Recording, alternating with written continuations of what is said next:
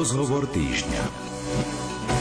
V Rádiu Lumen pravidelne zverejňujeme rozhovory o trpiteľoch pre vieru počas komunistického režimu. Takou bola aj Vincencia Valéria Olšovská, provinciálka Vincentiek, ktorá trpela vo vezení. Bola povzbudená príkladom pátra Jána Hutiru, ktorý sa 8 rokov skrýval a tajne viedol obe rehole Vincentínov a Vincentiek. Obaja za to vytrpeli mnoho vo vezeniach. Vincenciu Valériu Olšovskú predstaví v dnešnom rozhovore týždňa sestra Mariana zo spoločnosti Cer kresťanskej lásky svätého Vincenta de Paul. Technicky na relácii spolupracuje Martin Šajgalík, hudbu vybrala Diana Rauchová a od mikrofónu všetkých pozdravuje Radovan Pavlík.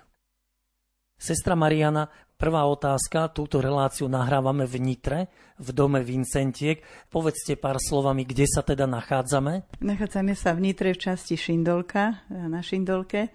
Tu máme od roku 1991 náš provinciálny dom. Sestry svätého Vincenta pôsobia na Slovensku takmer 100 rokov. Môžete prosím predstaviť takú základnú charizmu cer kresťanskej lásky a kedy prišli na Slovensko prvýkrát, ako sú tu dlho? Základná taká charizma a poslanie nás, sestier Vincentiek, je služba Kristovi v chudobných teda slúžiť chudobným, ktorí sú v akejkoľvek biede, duchovnej, materiálnej, ale má to byť pohľad v prvom rade na chudobného ako na trpiaceho Ježiša, ktorý v tom človeku je stále prítomný. Takže je to služba Kristovi v chudobných. Sú to chudobní mladí, alebo to je jedno, že či mladí, starí, stredná generácia, či v Európe, či niekde v rozvojových krajinách, v Amerike, v Afrike je to bez rozdielu, lebo človek môže trpieť celkom už od útleho mladého veku alebo do staroby pri rôznych ťažkostiach. Žiadne rozdiely sa nerobia. Spoločnosť počas celých svojich dejín slúžila chudobným od malých detí pohodených nemluvniat cez chudobných mladých postihnutých väzňom vo vojne, v nemocniciach, starobincoch, opustených osamelých domácnostiach. Proste, kde človek trpí, tam s ním trpí Kristus a tam ho vyhľadávame. Vy nie ste mladou spoločnosťou, máte svoju históriu, teda keby ste ju trošku predstavili, kedy vznikajú sestry Vincentky, odkedy ich môžeme mapovať v histórii? Spoločnosť cerkresťanskej lásky založil svätý Vincent de Paul spolu so svetou Luizou de Mariak v 17. storočí. Oficiálny dátum je 27. novembra 1633 v Paríži.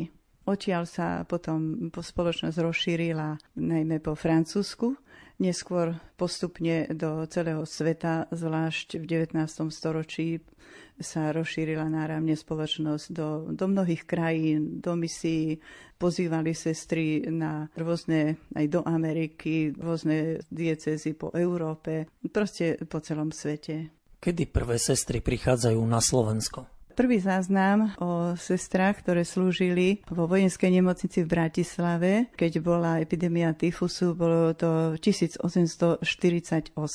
To bolo krátkodobé, keď tyfus spomenul, tak sestry už potom odišli, boli tam iba na výpomoc. Ale už taká prvá komunita stabilná ju nachádzame v Leopoldovskej väznici, kde sestry viedli túto mužskú väznicu od roku 1858. Ďalšia taká väčšia komunita bola utvorená v Nitre od roku 1861, kedy pozval biskupa ľudia aj sestry do Nitry, aby vyučovali dievčata, dievčenskú mládež, ktorá v tom čase teda bola ešte málo vzdelávaná. Tak od roku 1861 sú sestry stále ako v Nitre, potom v Brne v Sirotinci už boli 1853 v Banskej Bystrici tiež sirotinec mali školy, Moravský svätý Ján, Košice nemocnica, Humené nemocnica. Veľmi veľa na mnohých miestach po celej Slovenskej republike aj Českej boli sestry rozšírené. Dá sa povedať, že vlastne prišli sem počas Rakúska-Uhorska a išlo o sestry, ktoré mali pôvod zo Slovenska, alebo kedy prvé slovenské sestry, slovenské dievčatá majú záujem stať sa Vincentkami? V 1841 zriadil v Gráci biskup komunitu sestier podľa špirituality svätého Vincenta, aby tam slúžili v nemocnici. Táto komunita sa neskôr v roku 1850 pripojila k Parížu, kde je centrum Cer kresťanskej lásky, materský dom v Paríži. Tak tieto sestry požiadali pod vedením predstavenej matky Leopoldiny Brandis o pripojenie k cerám kresťanskej lásky. Takže dá sa povedať, od novembra 1850 začali sestry cery kresťanskej lásky oficiálne pôsobiť v Gráci No a keďže Grác, a teda vôbec celá Habsburská monarchia zasahovala všetky tieto naše územia, tak postupne, jak sa to dievčatá dozvedali, tak sa hlásili do tejto spoločnosti, prichádzali do Grácu, tam si robili noviciát a bolo tam hodne dievčat aj z Moravy, zo Slovenska, z Maďarska, Rumúnska, všetky tieto územia, tieto krajiny, ktoré boli zjednotené v tej Habsburskej monarchii. Takže Gráci bol základ základný noviciát a tam sa obrácali mnohí biskupy z celej monarchie, keď chceli, aby sa v ich dieceze pozdvihol náboženský život. Najmä v tom čase teda chýbalo vzdelanie, takže veľmi pozývali sestry, aby vyučovali na mnohých miestach a potom tiež ďalšia služba žiaduca bola ošetrovanie chorých. Takto sa tie informácie šírili, že prichádzali z Grácu sestry na mnohé miesta aj do nášho územia. Tu sa samozrejme ďalšie dievčatá s nimi zoznámili a v Gráci si robili noviciát a tak ich posielali zase na tie miesta, kde boli žiadané. Hovoríme tak stručne o histórii cer kresťanskej lásky a nás zaujíma to obdobie, kedy mnohí reholníci duchovní boli prenasledovaní komunistickým režimom v 20. storočí. Pre rehole bol taký dosť zlomový rok 1950, aj keď už pred ním boli rehole postihované. Kedy sa to dotklo spoločnosti cer kresťanskej lásky, tie e, komunistické perzekúcie? Isté ten e, rok 1950 bol taký zlomový, ale už dávno predtým začali už počas vojny, koncom vojny začali už komunisti sa angažovať a prvé, čo bolo, že boli zrušené vlastne cirkevné školy.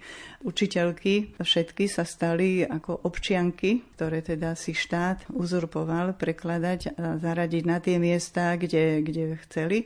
A tým vlastne sestry dostávali dekréty umiestňovacie na miesta, kde boli mimo svojej komunity a preto mnohé školy museli sestry opustiť, keď chceli teda ďalej viesť svoj komunitný život.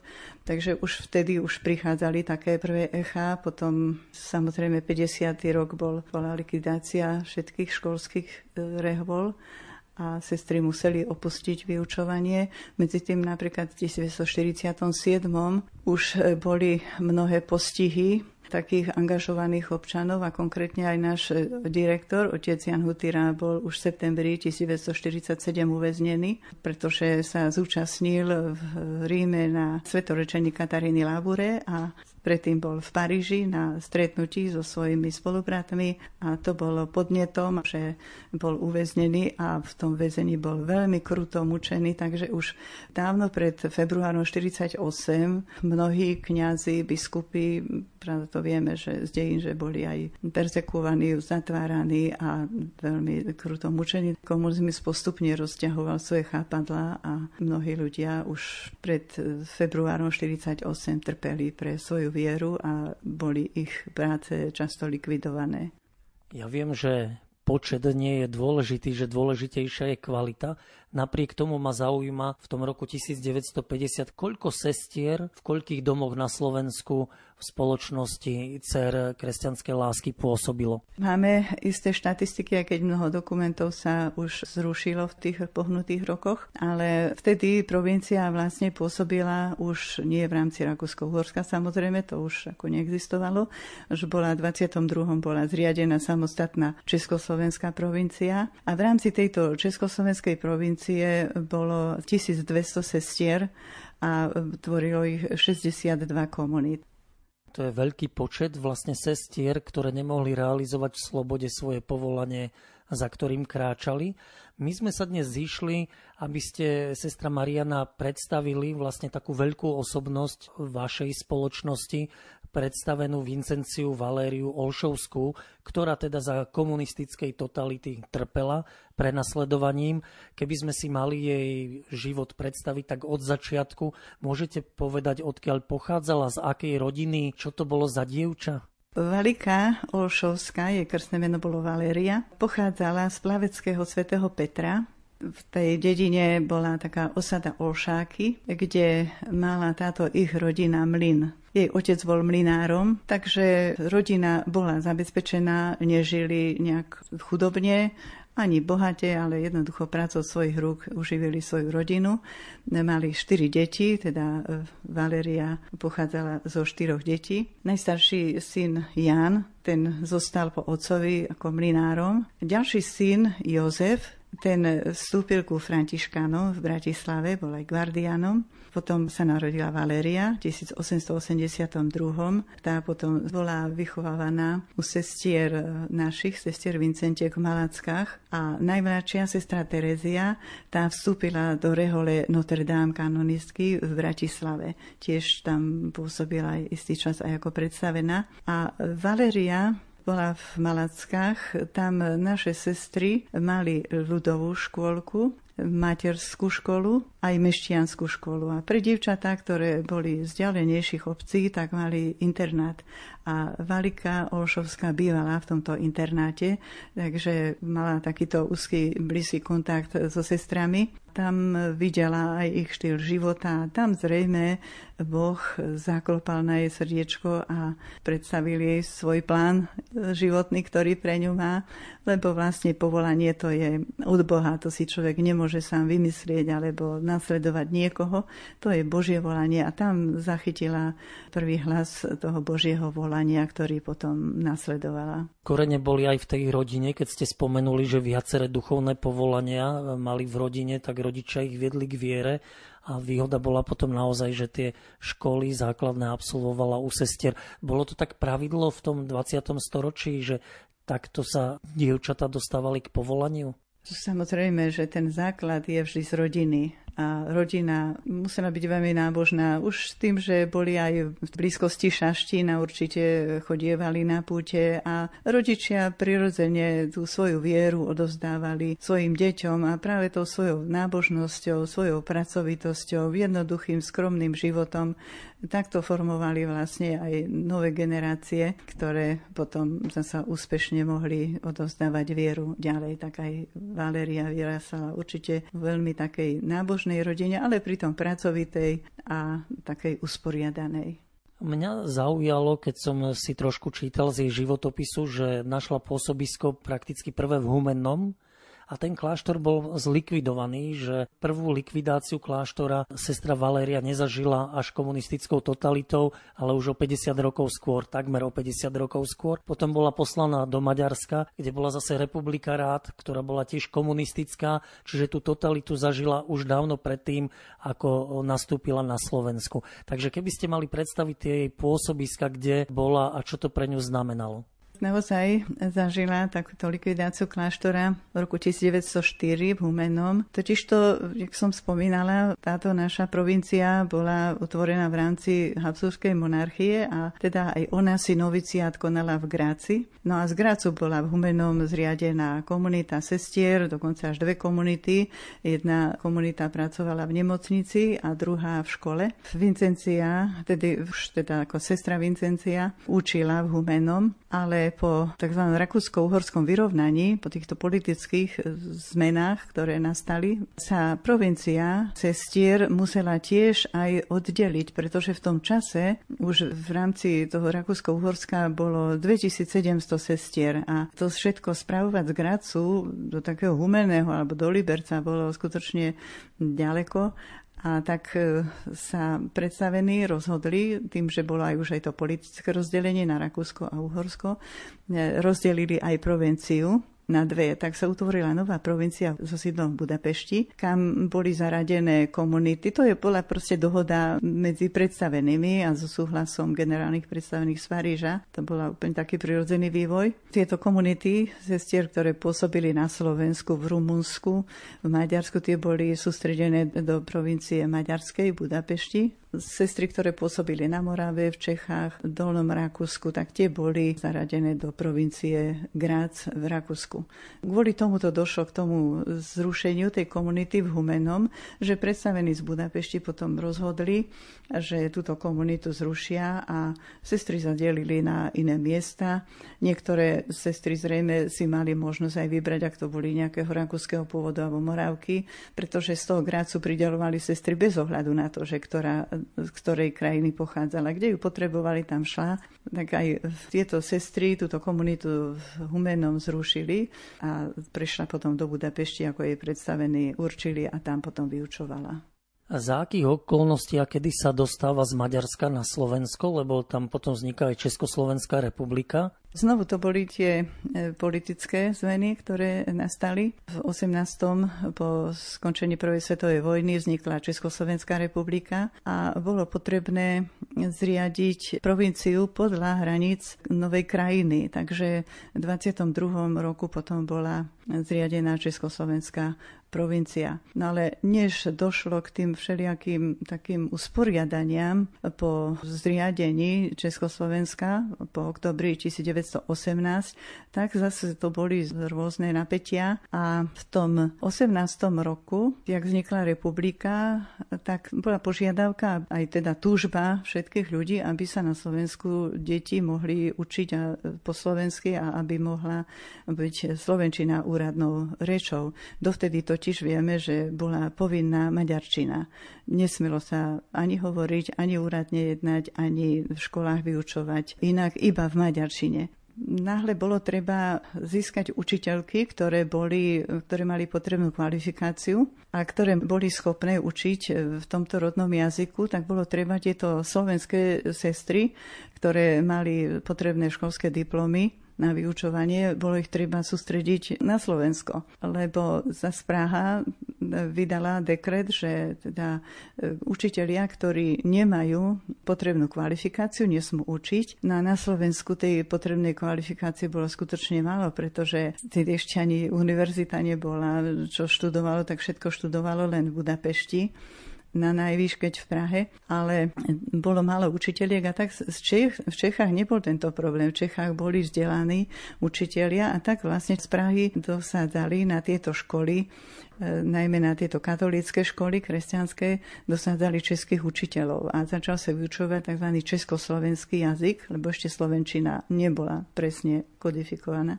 Takže vznikol tento problém, že bolo treba e, rýchlo získať sestry Slovenky, ktoré boli rozidené v týchto iných krajinách a mali potrebnú kvalifikáciu. V Budapešti bolo hodne týchto slovenských dievčat a sestier. Tak sestra predstavená Felicia Lendel Nedelová, ktorá bola predstavená v Banskej Bystrici. Tam mali sestry tiež školy všetkého typu, teda od ľudovej školky, boli tam veľký sirotinec, mali meštianskú školu a za každú cenu chcela udržať tieto školy, aby teda nedali tam tých českých učiteľov, lebo tým pádom by sa škola bola poštátnila. Už by nebola katolická, ale už by bola štátna. Tak sestra Felicia Lendelová skutočne s nasadením svojho života dvakrát prešla pešo cez Ipel a do Budapešti a prosila tamojšiu predstavenú vizitátorku, aby tie sestry Slovenky, ktoré sú tam a ktoré chcú prejsť na Slovensko, aby ich uvoľnila. A takto previedla sem viacero sestier, ktoré mali diplomy a keď prišla komisia z Prahy kontrolovať tieto diplomy, tak už sa mohli vlastne preukázať. A medzi nimi bola aj táto sestra Vincencia Olšovská, ktorá mala potrebný diplom na vyučovanie v mešťanskej škole a bolo teda viacero týchto sestier sestier, takže sa aj tie školy v Banskej Bystrici naďalej mohli vyučovať v tomto kresťanskom duchu.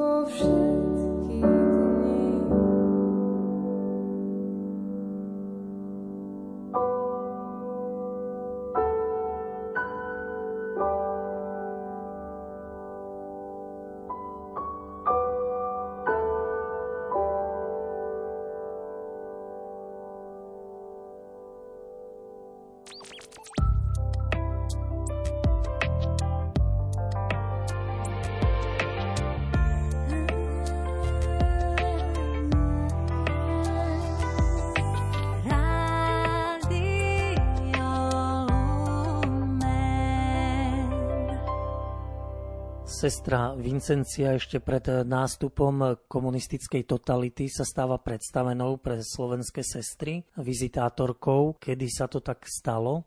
Bola v tej Banskej Bystrici, tam vyučovala. Keď v 22. bola teda po tých deleniach rôznych, bola zriadená samostatná Československá provincia, ako som spomínala, podľa teda hraníc našej krajiny, vtedy ustanovenej. Centrum provincie sme mali v Lacoch na považi. Tam bol provinciálny dom, tam boli predstavení provinciálni. Do týchto ladiec bola sestra Vincencia menovaná za zástupkyňu provinciálnej predstavenej v 27. roku 1927 odchádza do ladiec ako zástupkyňa provinciálnej predstavenej. Vtedy predstavenou bola sestra Bernardina Soldánova, veľmi taká dobrá duša, veľmi šlachetná, ale ochorela a už nedokázala celkom zodpovedne viesť provinciu. Mala mozgovú príhodu a tak už to jej veľmi narušilo jej zdravotný stav a jej schopnosti, tak požiadala generálnych predstavených o uvoľnenie z úradu. Títo potom menovali v 1935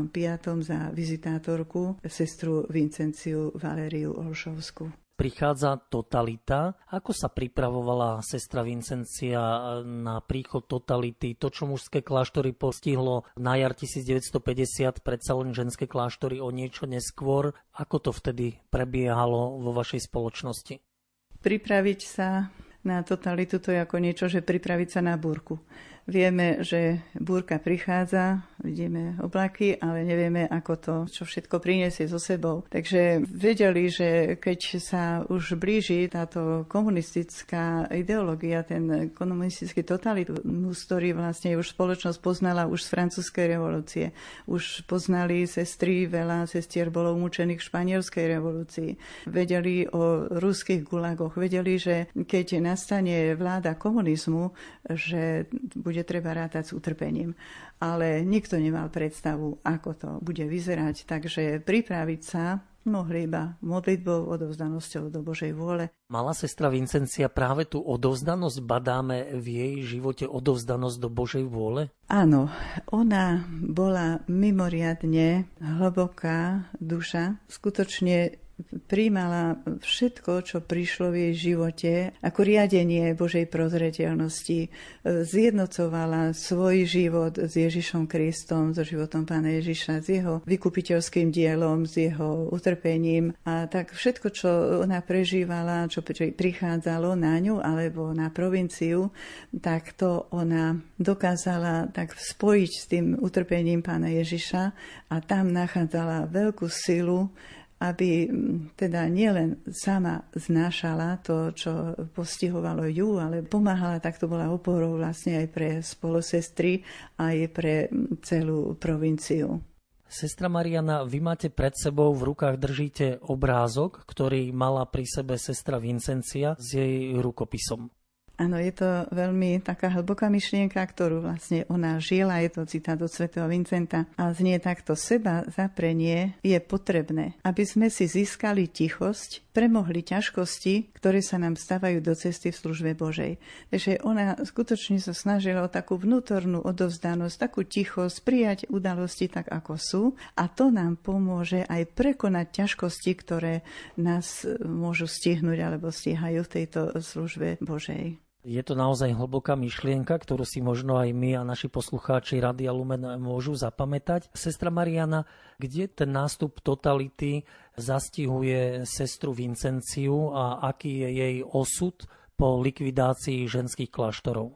1935 už bola provinciálnou predstavenou, takže veľmi intenzívne vnímala tieto tlaky, ktoré, ktoré tu už vystávali a najmä ich veľmi oslovilo, teda zastihlo utrpenie, ktoré prežil otec Hutýra vo väzení potom bol na základe odvolania ešte v januári 48 prepustený. Bolo to šťastie, že ešte neboli pri vláde komunisti, tak sa mu teda naozaj takou Božou pomocou podarilo vyslobodiť z väzenia, kde nesmierne trpel.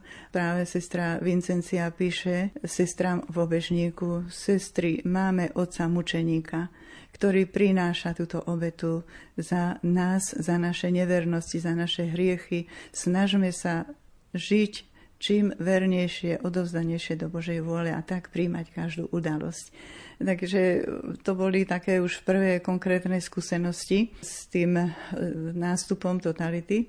No a v 50. roku to samozrejme boli veľmi náročné roky a náročné dni, keď e, na 29. augusta sestry boli zo škôl stiahnuté a násilne odvezené a konkrétne do Hľadiec, tam bolo pôvodne v tom čase asi 80 obyvateľov a v ten deň sa zvýšil počet obyvateľov na 300. Toto bolo treba rýchlo riešiť, tým ľuďom bolo treba teda sestrám dať jesť, bolo treba ich ubytovať. Bola to naozaj taká náročná situácia, ktorú v prvom rade na ňu ako na vizitátorku doliehali. No a postupne to začalo naberať obrátky, že aj z iných rehol, aj na iné miesta sestry deportovali, teda sestry sa pýtali, ako sa zachovať, čo máme robiť.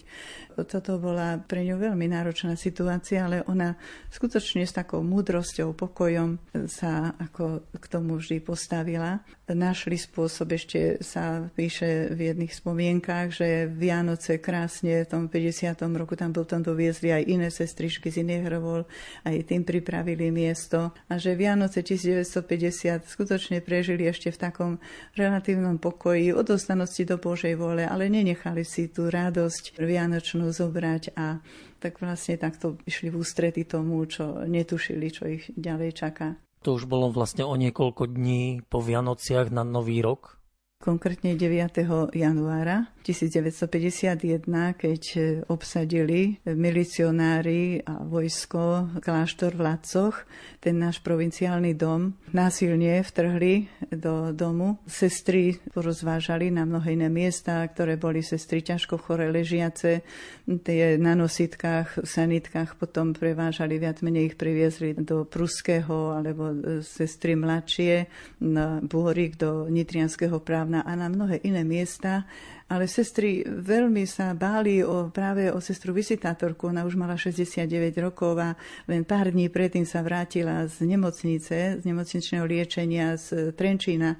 Takže ona už bola dosť aj chorá, aj teda vek mala už dosť vysoký. No ale ju zobrali do auta aj ešte ďalšie štyri sestričky z provinciálnej rady. Tak sestry, aj keď znášali toto utrpenie a neistotu, ale aspoň tak trošku ich hrialo pri srdci, že aspoň ju nedali do tých autobusov a nasilne ich tam nenastrkali, ale že ju aspoň odviezli autom, lenže to netušili, kam to auto potom s ňou išlo. To prezrate našim poslucháčom, to nebol vlastne žiaden koncentračný kláštor, ale končí vo väzení. Áno, odviezli ich do Trenčína, do väznice. Bolo to také akési nedorozumenie, pretože tam neboli na to pripravení. Asi zo týždeň tam boli len na holých pričniach, bez akýchkoľvek dek. Bol január, bolo im tam zima, nič s nimi zatiaľ nerobili, nevyšetrovali, až teda si to teda policia dala do, do poriadku a zistili, že vlastne oni patria do Žiliny. Tak ich previezli asi po dvoch týždňoch do Žiliny, no a tam začali teda tvrdé, kruté vyšetrovania, ponižovania, zbytky bez ohľadu na, na jej zdravotný stav, na jej vek, alebo teda aj spolusestier. No, veľmi, veľmi kruté zaobchádzanie. To boli takí mladí chlapí, ktorí sa doslova vyžívali v takej, takej tyranii. A tak po týchto ťažkých vyšetrovačkách. Ich skutočne v zime to bolo, to bolo veľmi kruté. To bolo u Salesianov novej budove, kde ešte nebola vlastne ani poriadne zariadená. Tak samo o sebe bola tá budova studená a nemali tam žiadne nejaké prikryvky, vankúše alebo nejaké preoblečenie. Stále v tom istom a na tých vyšetrovačkách deň, noc. Naozaj bola to veľká obeta, ktorú tie sestry tam prinášali, ale napriek všetkému si nedechali ani ani sa zlomiť, ani si vziať vieru, ani sa nepoddali nejakému takému, že by boli zatrpkli, alebo tak prijímali to. Ježiš Kristus trpel pre spasu sveta, my sa pripájame k jeho utrpeniu, tak odovzdanie. Potom ich previezli do Bratislavy, tam mali súd, odtiaľ ich potom previezli do Ilavy, tam už potom mali také slušnejšie podmienky, že teda boli zaradené na práce. Tak sestry, ak mohli, tak vždy bola skupine nejakých sestier, tak sa snažili jej trošku pomôcť, keď aspoň treba z niečo za ňu spravili. Ona bola už potom zaradená medzi chore, takže sa snažili jej trošku aspoň so stravou pomôcť, alebo tak, ale ona bola veľmi, jednak aj teda vďačná svojim spolusestrám za tú pomoc, ale zase sa snažila aj ona im pripraviť, ak tam sestrička jedna píše, že my sme prišli z roboty z toho, z toho zadelenia e, dosť neskoro, tak ona nám na radiátore zohrievala jedlo, aby sme to mali teple, lebo inak by sme to mali už celkom studené. Že t- také nežné, drobnočké e, skutky lásky, také prejavy ich si vzájomne takýmto spôsobom uľahčovali tú ťažkú situáciu. To je tá kresťanská láska v praxi, vlastne ako to chcel svätý Vincent, váš zakladateľ, ale nerátala si s tým, že to bude takto vo vezení. Áno, samozrejme, že tá kresťanská láska nemôže byť len jednosmerne nasmerovaná medzi, že voči chudobným, ako je teda našim poslaním, ale musí vychádzať samozrejme z komunity, kde sestry vzájomne si pomáhajú a vzájomne si tú lásku prejavujú a vzájomne sa takto aj podporujú v dobrom. Kňazi reholníci mali výhodu v úvodzovkách, keď boli vo vezení, že mohli si slúžiť sveté omše. Ako boli na tom reholné sestry? Kde čerpali posilu pre ten väzenský život, ktorý museli prežívať? Toto bolo pre sestry asi najťažšie, ako to všetky spomínajú. Žiť bez sviatosti. Oni mali, keď sa modlievali, pravda, tie svoje predpísané modlitby, tak mnohé už aj vedeli nás pamäť, alebo sa už aj ako v noviciate učili aj isté texty svätého písma na pamäť. Takže dávali si to tak dohromady a si takto to Božie slovo pripomínali, aby ich posilňovalo. Nemali možnosť sviatosti prijať Eucharistiu keď boli potom táto skupina, teda sestra Vincencia a ešte ďalšie, čo s ňou boli, boli preložené do Rimavskej soboty. Tam bol taký báchar, ktorý mal k ním trošku taký súcit a bol taký, akože vedel, chcel im trošku pomôcť a v Rimavskej sobote v tom čase boli ešte na sestry, ktoré pôsobili tam v nemocnici. Tak on im zo párkrát, asi trikrát vraj sa mu podarilo sestrám, že im preniesol Eucharistiu. Tak to bola pre nich veľká ako taká posila a pomoc. A e, druhú takú spomienku uvádza sestrička, keď boli vo vezení v Pardubiciach tak e, to pre mňa je to vždy také dojemné si spomenúť na túto jej spomienku. Zistili, že v Pardubiciach z jedného okienka, zo suterénu jedného okna, bolo vidieť, keď sa na isté miesto postavili, tak mali možnosť vidieť špic kostolnej veže kríž, ktorý bol na kostolnej veži. Keď toto sestry objavili, tak chodili sa tam modlievať a chodili sa spovedať smerom k tomu krížu tej kostolnej veži, lebo samozrejme nemali ani sviatosnú spoveď, ani Eucharistiu, ani nič, ale tá vzájomná sesterská láska a vzájomné modlitby jedna za druhú, obety jedna za druhú, to, že si vzájomne, jak len trošku mohli, pomohli, to ich tak zjednocovalo a dávalo im takú posilu. Boh bol s nimi. Koľko rokov sestra Vincencia strávila vo vezení a ako sa dostala potom na slobodu? Ona bola odsúdená na 8 rokov v 51. roku. Prešla si teda týmto Ilavou, Rimavskou sobotou v Pardubiciach a z toho väzenia z Pardubic v podstate by bola mala prísť v 59. roku ale v 1956, koncom oktobra, to oni boli väzenky rátali s tým, že kedykoľvek ich kdekoľvek presunú, tak koncom oktobra 56 naložili niekoľko väzeniek. Ona bola jediná sestra medzi nimi, ostatné boli lajčky, nie, nie sestry. E, naložili ich do nákladného auta a v tomto aute ich viezli do Rimavskej soboty, tieto väzenky. Muselo im byť veľmi zima, pretože tie väzenské e, oblečenie to bolo len také monterky bez akéhokoľvek aj spodného pradla, tak, takže muselo im byť hodne zima. Tieto väzenky previezli do Rímavskej soboty, tam ich vyložili, ale sestru Vincenciu nechali v a zaviezli ju do Košic, do nemocnice. Tam ju posadili pred očnú ambulanciu, Na WC jej dali šaty, také ľahké šaty. Väzenský odev kázali vyzliecť, takto ju prezliekli a posadili ju tam na doočnej ambulancie medzi pacientov na lavičku. V tom čase, to bolo 56. rok, ešte v nemocnici v Košiciach slúžili sestry vykupiteľky. Z okolností na tej ambulancii bola vykupiteľka, sestrička a postupne volali pacientov, vybavovali, až nakoniec zostala tam táto krehučka starenka uzimená a tá sestrička sa jej pýta, vy čo tu robíte? Ja neviem. Ona netušila ani kde je, ani v akom meste, ani čo s ňou je. Ustráchaná, pretože to každú chvíľu mali tam nejaké rázie vo väzení, nevedela, čo sa s ňou udialo. A kto vás tu dá? Neviem. Ako sa voláte? Olšovská. Olšovská, pravda, vizitátorky meno bolo známe za tie roky. A táto sestrička si spomenula, že aha, zrovna u nás na oddelení na očnom sú hospitalizované dve sestry Vincentky, ktoré tam boli už zo sústredovacieho tábora z Jasova. Bola to sestra Respicia, Sucha a sestra Adria Siekelová. Boli také, také, také šikovné beťarky, ktoré si vedeli hneď poradiť. Tak táto vykupiteľka išla za nimi a hovorí, ne, nehovorí vám niečo meno Olšovská? Oni, že veď sú to naša sestrička visitátorka, čo je s nimi?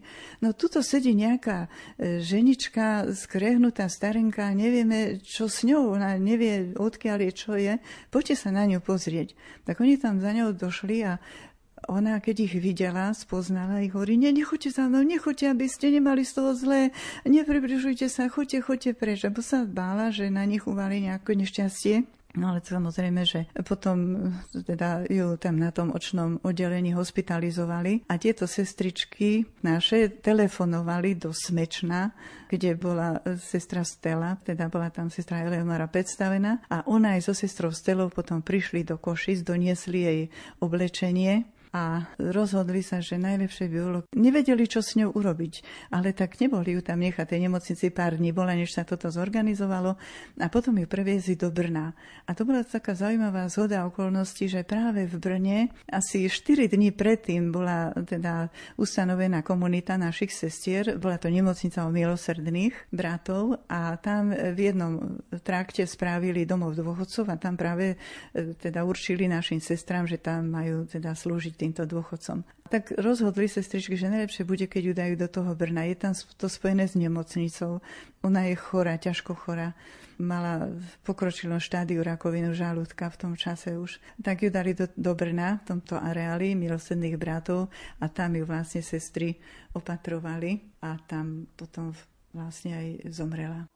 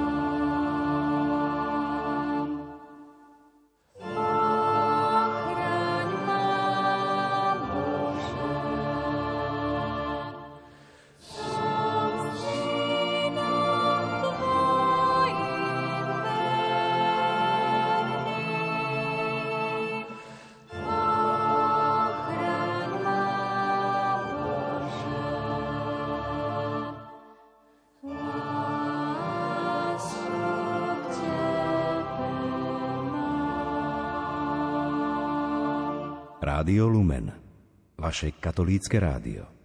Vy ste, sestrička, popísali, ako sa dostala vlastne na slobodu, sestra Vincencia, ale aký tam bol dôvod, že ju takto doviedli a prepustili z väzenia, keď ešte mala sedieť vlastne vo väzení, nemala odsedený, odpíkaný celý ten trest?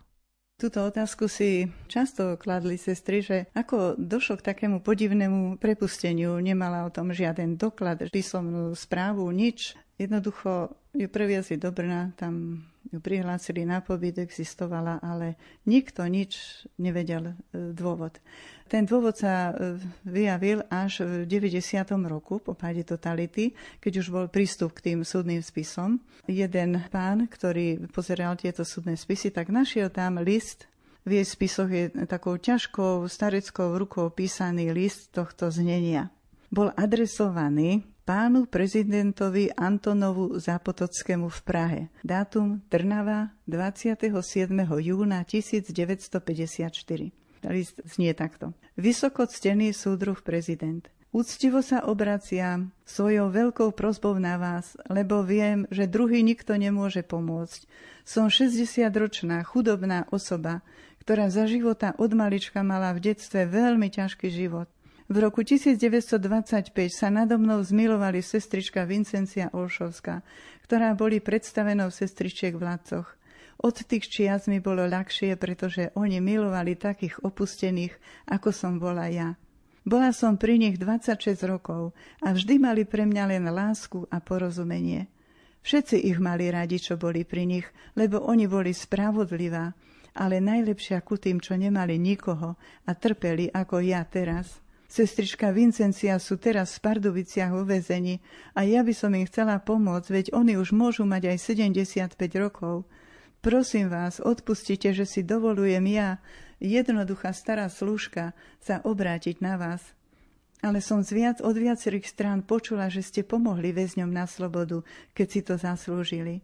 Prosím vás, neodmietnite ani moju prozbu. Nedá mi pokoja moje svedomie, kým toto nenapíšem.